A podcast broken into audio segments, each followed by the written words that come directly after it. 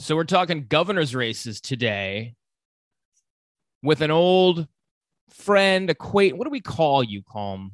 We used, used to be drinking buddy. We used to drink together. Can we say yeah. that? Yeah, I don't drink anymore, so uh, obviously. Oh, really? You can you can say it. Yeah. You don't drink at all. No. You used gave it up. My, I used all my drink tickets up early. You do look thinner. Mm-hmm. I must say, you look a lot trimmer and still alive. Colm O'Comartun, which the last name I was going to screw up, even after all these years. But I, I get it right. Yeah, it's great. You are the founder of 50 of 50 State, which is a DC consulting firm, and you're mostly doing policy these days. Well, we represent those folks that spend their time at the political committees like DGA. Oh, okay. So you are doing some politics. RGA, NGA. We don't run campaigns. Right. Firm. Uh, my business partner runs a lot of campaigns, Phil Cox. He's obviously well known to those in Republican circles. Um, and as you know, he ran the RGA when I ran the DGA. Right. So you guys have a lot of horse stories to trade, I'm sure. Yeah. And he he spends a lot of time on campaigns. I don't. I, I really like the corporate stuff. And so yeah. I spend a tremendous amount of time with our clients who tend to be Fortune 100 companies, nonprofits, trade associations, the frequent flyers at the big committees like DGA, RGA, DAGA, RAGA, RSLC, DLCC, WGA, NGA. Look at all those acronyms. Who's going to know what all that means? I mean, come on. Uh, the insiders. The insiders will. All right. So let me just establish Colm was the executive director of the Democratic Governors Association from 2010 to 2014, I believe. Yeah. You were there like five years? It's four years. Four, four, four years, year two cycles. cycles. It's but the, yes, a cycle. Yeah, we take the cycle as four years because, as right. you know, you know, governors' races, governors, except for two states, have a four-year term, and so you you ding them all over four years. The last year is the big year, and traditionally, people stay for four years, and then the last year they're totally burnt out, and then they leave. Right. And I got to know you when I was first in DC. I was at Politico. I was I was tasked with covering governors' races, and we would, you know, we got to know you guys pretty well. You were Liz Smith, you and I. Do you remember Mark Giangreco? Of course, and Mark Giangreco had worked at DGA. Yes, and he also had worked on an O'Malley campaign. I went to his wedding this summer. Wow, he had an Indian wedding. Nice. It was real. It was lovely. Anyway, so I wanted to talk to Colm about governor's races. And one one thing I'm interested in is we're about a month out from the election. What's it like to be the executive director of the Democratic Governors Association, which is the entity that sits in DC for the for the non-political insiders, for people that are listening in Missouri? It's the entity in DC that is basically a fundraising and messaging support group to the governors around the country um, running in, in competitive races. Yeah, and so the candidates, they may not be governors yet, but they're candidates. And so right. over the last couple of years, the team will have, the political team will have built a strong relationship with the candidates and their teams. They may have helped to build that team. Another wing of the political operation is operating a independent expenditure or a right. table of people in a state that care about the governor's race. That could be unions, major donors, the environmental community. You know, all of those people are sitting at a table and maybe spending money on an independent side. The DGA and the RGA will have somebody who sits over there and manages that. There's a firewall between them, so the political director doesn't talk to them. The political director is talking to the campaign manager for a candidate. That could be a governor running for re-elect. And they've done all this work of the previous two years and built teams and now everything is kind of running the way it's running. You're hoping that their plan has come together that they've got all the money they need to fund their budget right to the end. They've paid for the ads that are going to be on tv in the last week. They are now starting to do field uh, working with the coordinated campaign in the state if there's a senate race as well as a governor's race, and and also the state legislatures are, are probably running as well. And so they're all starting to coordinate to get the vote out, get the early vote in, make sure the mail-in ballots are all sorted out. To some extent, Dave, it gets a little quieter uh, in the because a lot of the work has been done. The work has been done. The money's being raised. The DGA has three entities in it inside it as you know it's got communications fundraising and politics and so the the politics side has completed its plan and it's moving forward the fundraising folks have largely raised all the big money they can and now they're out there grabbing last minute money and the political team is saying if we could just have another $500,000 we could go on radio which yeah. is really important now in you know, in Nevada, Oregon, yeah, or Nevada. Yeah, give us give us more money. And so they're going to people like me now, and they're saying, have any of your clients want to give money early for next year? Would you give some money for next year? Give it early, and we'll push it out the door into tiny little programs. So there's a bit of a eh there's a bit of a scramble, and literally our office will start to empty out as people from the DGA and RGA will actually go out and send them into the states. Yeah. Okay. So, but as the executive director on like a Tuesday morning, three to four weeks before the election, are you fielding calls from like campaign managers? Are you are having to call campaigns and say, "Hey, this check we can't we can't do it. We can't send money here." What like what is what was your like morning? What was your priority morning look like three weeks out? Are you like on the phone? Are you still talking to donors? Are you just dealing well, with internal staffing issues? Yeah. So you're always talking to donors and you're talking to your corporate. You may be the one who has to make that call to say to pharma, hey, would you mind forward funding a little bit um, for next year and and we will we will make sure we take care of you especially next year if you can fund up a little bit early for a particular race do you say hey for no, no you can't do that obviously you can't direct money that you give to the DGA to go to a particular race. So no, for them, it's really just about their, you know, their participation in the organization. Yeah, they understand the fourth year of a four-year cycle. There's a real push for money, and we would really appreciate if they could fund a little early. So you might okay. be making some calls like that. You'll okay. be getting calls from the chair of the DGA, who this year is Governor Cooper, and he's going to be saying, um, what do I say to the press? I got to go and meet the press on Sunday. He was on this Sunday uh, talking. Okay. About, you so he's asking for messaging advice. He's talking about he's asking for messaging advice, and he's also asking how are we doing, because then right. other governors might be calling him. People right. are asking how you doing. He's also getting calls, as I am, uh, from people who are saying, "Look, it looks like this race may be slipping away. We're going to need extra money." Now, they're the very painful calls because some of them are not going to get it because their race is ending. They are headed in the wrong direction with too little time at the end.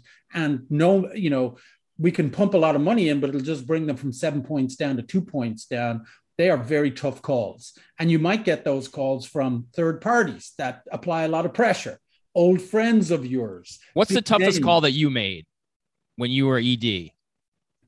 Well, I'll tell you, uh, Arkansas was a place where uh, we were getting calls from a lot of Clinton people, and they were very high pressure calls. That was a very tough race. What race was that? Arkansas governor's race? Yeah, that was uh, Hutch uh, Hutchinson or no? That was I'm trying to remember the Arkansas governor's race. What was it? I'm 20? trying to remember who was it. Was it was the uh, member of Congress? Who, yeah, yeah, yeah, the Democratic member of Congress who was running, and he had never been above 50. He was seven points down. And all the DC Clinton people were pressuring to fund, fund, fund. And it was a very difficult race. Uh, the, and you also get calls from folks who they're going to win. And still they want Mike Beebe and Jim Keet was 2010. Is this? Now, Beebe was retiring, and that was right. the problem. Beebe was the last of the Democrats that could hold that. That could hold that.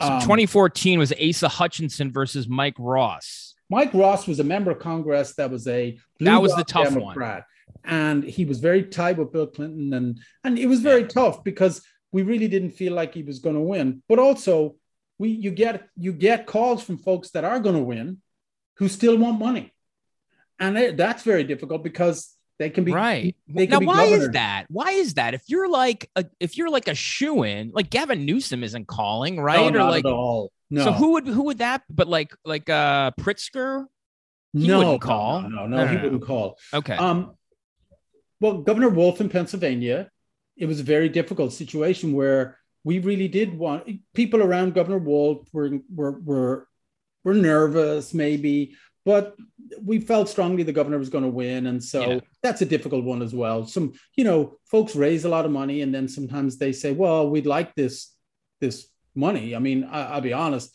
Uh, you know, before I came in, there were lots of races where people were going to win by large margins, but they'd raised a lot of money for the DGA and they wanted the money back, you know, to fund their race. And right. they're very difficult conversations, you know. And in Pennsylvania, the governor was going to win, and some folks around around the governor were, were like, "Hey, we we raised some money for the governor. We'd like to we'd like the funding to come from DGA for the state." And and you're like, nope, sorry, that that, that, that check is cashed difficult. and going elsewhere. It'd be very difficult if somebody is going to win.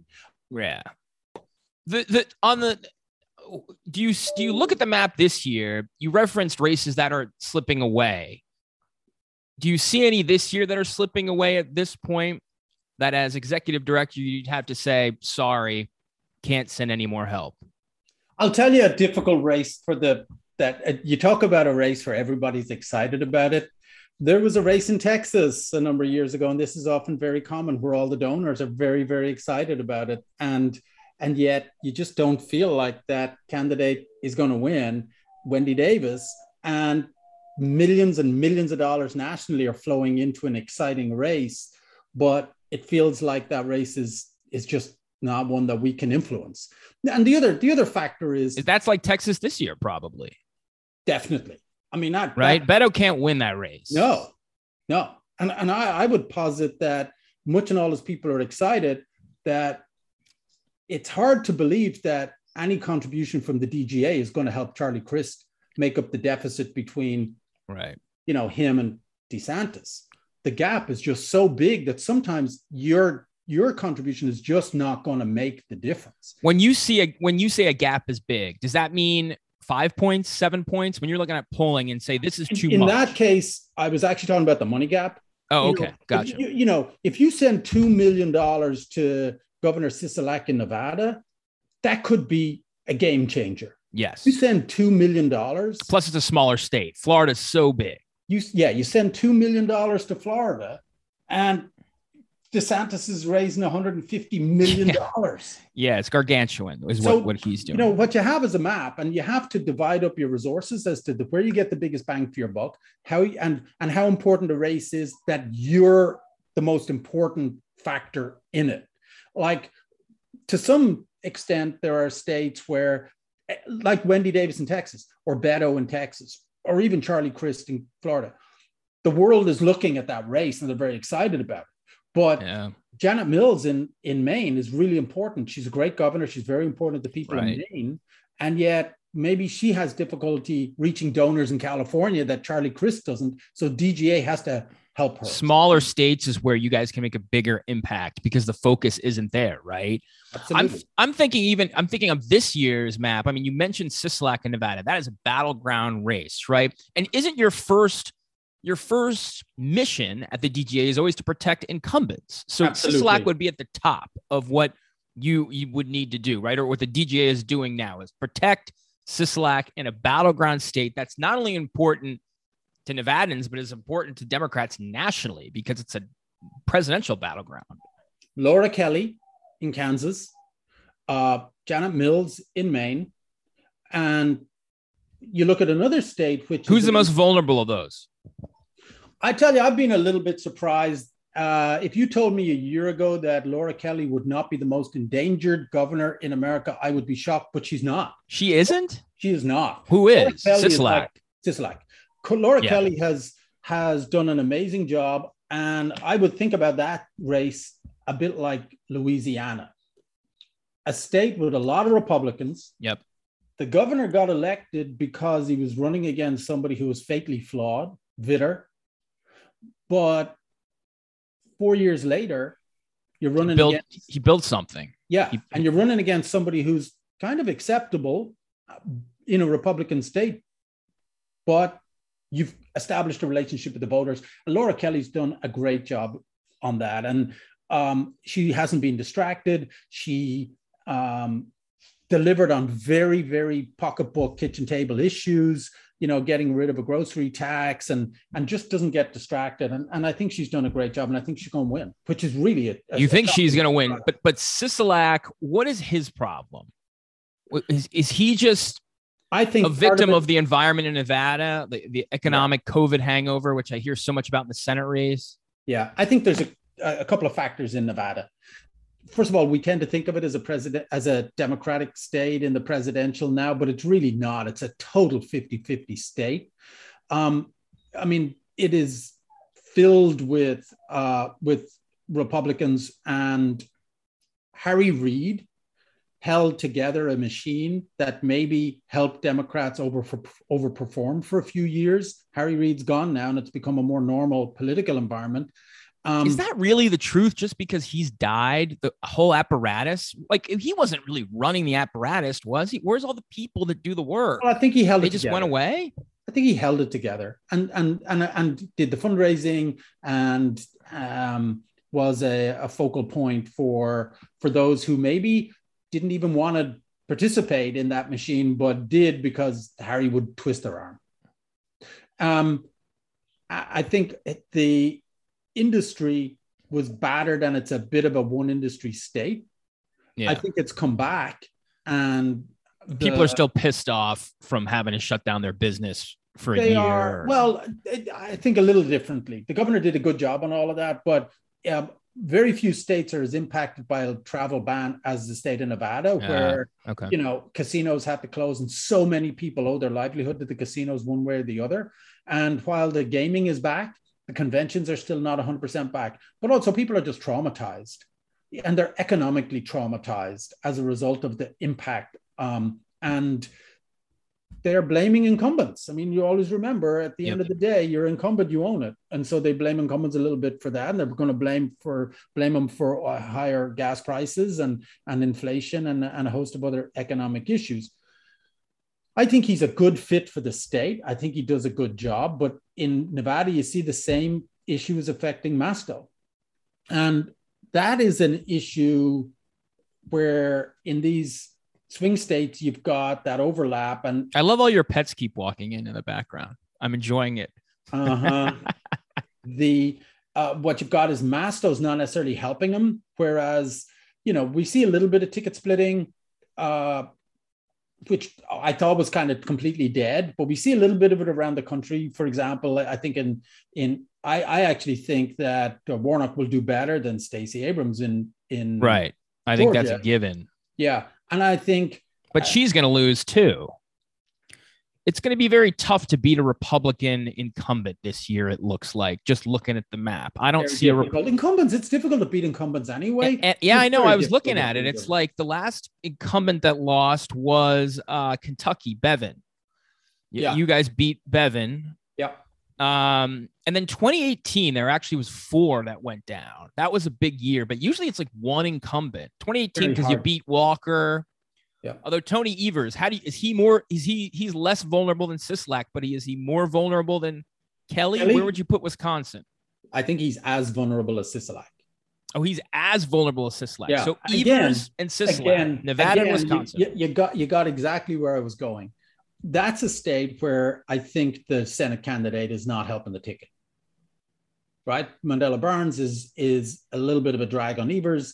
Um, is he? But he's below the ticket. Evers is the top of the ticket. Mandela know, will drag on on Evers. Sometimes in a Senate race like that, there's more money being spent on the Senate candidate because yeah. you've got so much national money and the Senate is so much in play that yeah. airwaves are being dominated on the Senate side, not on the not on the governor side, right? And you have no confidence in that Senate race, I guess.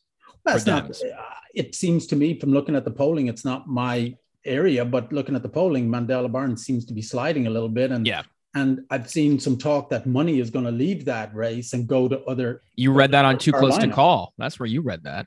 Uh-huh. Exactly where I read it, where the money's going to North Carolina. That's yes, right. Yes, yes, yes. I did read it. Though. I wrote that. I, I just I love that. that. Isn't it great? I love that you just cited that. Yeah, Shout you, out. you hear your own news come back around being quoted back as evidence, and now you'll take that as affirmation that you're right. I love, I love that. that. Yeah. So Yeah, I, I do think, look, it's a very tough national environment. 70% of people think that the country's going in the wrong direction. Yeah. You'd expect to see big losses in the midterms anyway. And it's no surprise that all of this is happening in those swing states that are on everybody's mind anyway Michigan, Minnesota, Pennsylvania, Nevada, Wisconsin. And it, the miracle is that in Kansas, w- we don't have that automatic loss. Look, uh, one thing we're forgetting there's no there's no reason to believe that Democrats were actually good, absolutely going to win Massachusetts and Maryland, but, but they are. no Those are pickups. there.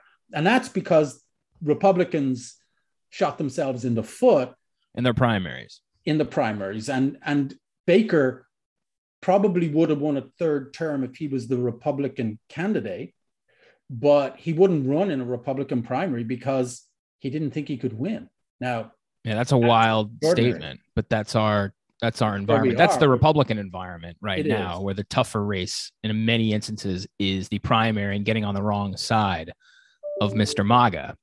I wanna talk about- Maryland is the same, right? Where you've got Right. Larry Hogan actively saying, "Don't support the Republican candidate for governor," because Yeah.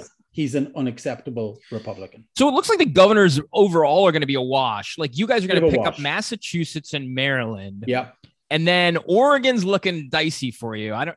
That looks like it could slide the other way to to the Republicans. I don't know how you, if you have a quick thought on Oregon. I do. I think Oregon is a little bit like Maine used to be, where the third party is is the the big factor. Right. I also think that the third party is actually being driven by Republicans in order as a strategy in order to get the Republican candidate to win, not because they think that the, that you know Betsy can win herself. She's driven mainly by Phil Knight, who wants, I think, the Republican to win, Yeah. not her. So Okay. she's slipping below the 30% that she had at the very beginning. You know, as the more information becomes available, she's heading down towards 20%. But I think more of that 20% support for her is coming from Democrats than Republicans. And, you know, it's a state where the governor, the incumbent Democratic governor, is the least Very unpopular. governor in the And that's just got to be an example of a state that is probably tough to get national donors interested in, right? Oregon. Right. Like, who cares who the governor of Oregon is? But they don't believe that Oregon is going to go Republican. Oh, and they also don't believe they think that's a safe blue state, right?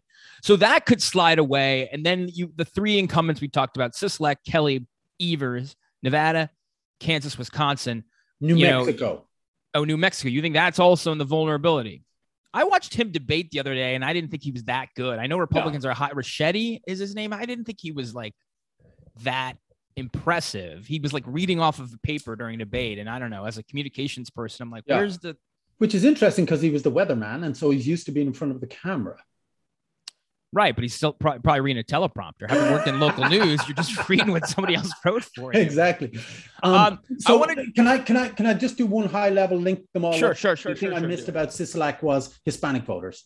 Hispanic voters there, Hispanic voters in Arizona, Hispanic voters in New Mexico. Democrats have got to stop treating Hispanic voters like Hispanic voters and start talking to them like voters. Hispanic voters, just what like does that mean? The same messaging you do for white people, you do to Hispanics. You don't focus on immigration. Like, is it just that means they're everybody's pretty much the same? Is that what we're learning? That Hispanics are not really that much different than anybody else? Isn't Well, first of all, a Hispanic voter in Nevada. Is very different from a Hispanic voter in New Mexico, is very different from a Hispanic voter in Miami. of course. And so we just haven't paid enough attention. I've said this since the day I got into DGA. I've said it again and again and again. Stop talking to women about what we think are women's issues because women are people. Stop talking to Hispanics about things that we think are Hispanic issues because they resent being put in a box. They may agree with you on the issue. You know, Hispanics actually largely um, agree that there should be immigration reform. Hispanics largely agree that um, they get treated, you know, poorly by Republicans, and that's why they're they're they're less Republican. But other than that, their number one issue is the economy. The number two issue is the economy. The number three issue is the economy. We have to But aren't a lot of them About uh, anti-abortion because they're religious and they're well, Catholic? you know, here's what I loved actually in the last two weeks, there were just an amazing amount of analysis coming out of some really good research on Hispanics. Hispanics are not that much different from the rest of the population when it comes to abortion. So Even divided. Hispanic men are kind of like similar to to non-Hispanic men when it comes to abortion. They you it, that's not their issue. Their issue is that if you keep talking to them about abortion, it means to them you don't understand that they are most concerned about inflation, the economy, small business, jobs, education, and the issues that they really care about. They just don't prioritize abortion the way Democratic activists are prioritizing abortion, and they feel like Democrats don't put the economy first. They I, the reason why they're persuadable this year in a way that they haven't been persuadable in a while is not because they're more conservative. It's that they they like the fact that Republicans talk about the economy because that's what matters to them, but they actually think Republicans don't care about them. They mm. don't like the way Democrats don't talk to them about the economy, but they actually think that Democrats do care about them as working people. Therefore, they're totally gettable by Democrats, but not if Democrats come to them and want to talk to them about immigration and abortion. You're not understanding where they are. We care right now about pocketbook issues. Talk to us about pocketbook issues and we'll vote for you. Okay. I want to end with Arizona because it's my favorite race of the cycle. Kari Lake is fascinating to me. I think she's going to be a national figure if she wins the governor's race.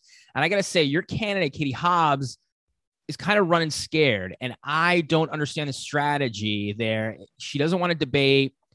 She's not, she won't even, she didn't show up to a, a recent Hispanic forum and stand on the stage. Like, you're not going to the, you're talking about Hispanic voters. She didn't go to the Hispanic forum. Is sitting on the ball with a, in the fourth quarter when you're in a tied game. And I think that's what Katie Hobbs is doing. Would you be advising her to do that? I would not. I think that Kari Lake is very, very beatable if you really tease out everything that she believes. And you got to do that in front of the voters and and expose her for what she is. She's completely- so you got to meet her on a d- debate stage, right? I would. I would. Yeah. I mean, look, I totally understand somebody who's who's 20 points ahead, who doesn't want to mess up and and and give somebody ammunition. But in a tied race where you really feel strongly about your issues, I think you should put it out there, and I think that's a good example of where the debates can can help. With I think people are a little bit afraid of Kari Lake's communication skills because she's a very good communicator. She's the best. She is. She's very she good. Is and so the best. people are a little bit afraid of that, but she on her issues. She's better than Trump, which is if I was a Dem, I'd be a little scared of that. She's well, very good. First of all, She's better than Trump. Mark it here. She will be a national star afraid, if she's the governor of Arizona. She'll be running for president. Got to be scared of her is DeSantis because she's right. No, I agree. I agree. She's much White better than DeSantis. not. Absolutely. She's and much better than DeSantis. She is. And what we know is that Trump voters love celebrity, they love excitement, they love entertainment. That's what they feel they get from Trump, mm. the unexpected. And DeSantis is totally the expected, calculated, uh, uh, you know, pandering to the populist crowd. And but well, and he walks around with a scowl. There's no joy. I was talking no. to this with a buddy the other day. He's saying, "Oh, DeSantis is the future. He's gonna." Cr- no. cr-. I'm like, Trump is the thing about Trump is he's funny. Yeah, he has well, fun. DeSantis is all scowl and he does these, you know, these these cultural jokes that are these cultural lines that are just he's picking off a Fox and and OAN and like he's a bit conventional and it's very as a politician, whereas yes. she's not. And that's why I think that she will be a big threat to DeSantis. So, I, I, don't know. What, but, but, but, okay, but she's got to win this race first. You, it sounds like you think she's the favorite in this race. I think she's, I think it's a 50 50 race. Yes. And I think we also have to, the, the one thing I will say about, again, ticket splitting when it comes to the Senate is there's a lot of money gone in there. And Mark Kelly is doing a great job. He's very, very good we forget Arizona is a conservative state. And again, it's another example of where Democrats have kind of felt, oh my God, these states are all for us. And again, Hispanics are all our voters. And, right. you know, demography is destiny. Beating Trump was the anomaly because he was such a freak of nature candidate, uh-huh. right? Except, you know, we've seen the, uh, the Trump rural and small town voter has continued to come out and vote. And I do think they're underrepresented in polling. I do. Um, so you're worried about that. So the polling, you got to add a point to the Republicans. If you're if you're tied, you're down one.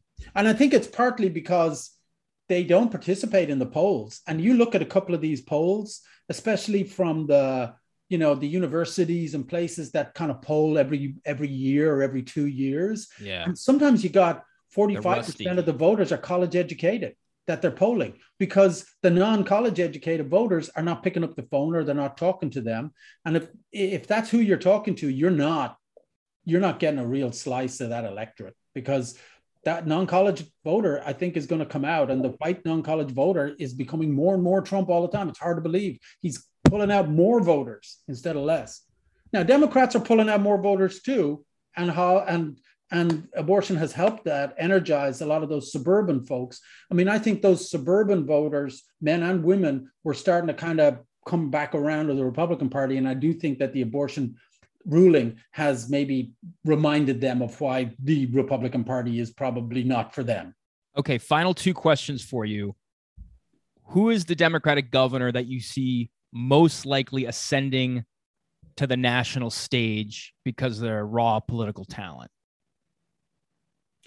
I think Phil Murphy is actually a really Jersey. Smart, yeah, he's a smart, smart player. I really like him, and and I do think that he knows how to raise money. He knows how the national uh, environment works because he was the finance chair of the DNC. He has, uh, you know, a lot of bare knuckle experience in New Jersey. He's an older white man that makes it kind of harder, right? Like, mm-hmm. look, I have to be honest. I think there's a nice new crop. I, think Gretchen Whitmer is the one who people think is kind of next in line to be an emerging figure. And in fairness to her, I thought she got much better in the last couple of years. I did think in the beginning when Trump attacked her and she was kind of thrust into the spotlight, I'm not sure she was as good as she is now, mm. but it's a testament to the fact that, you know, as she's got her reps in.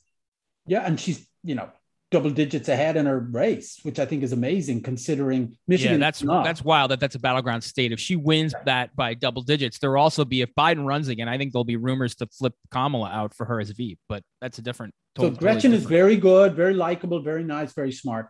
Wes Moore is the one to watch, Dave. Right, Wes Moore is going to be the next governor of Maryland. Uh, he's got a great really? story. He's very dynamic. He's very exciting. Uh, he energizes people. He's telegenic, photogenic, beautiful, smart. Uh, he's the man on the rise. Now, which governor was the biggest pain in the ass to deal with? no names, Dave. You know that. You know that. No. Come names. on. You can no, say no. Cuomo. He's gone now.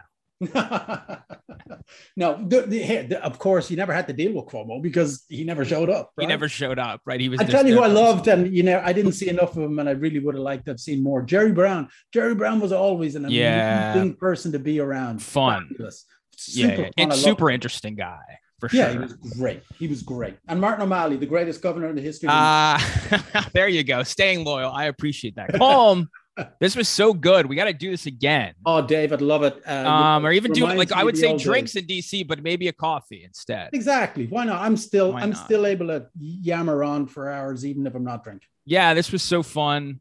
Thanks for doing it. Thanks, I'll, Dave. I'll see you soon. See you soon. Bye.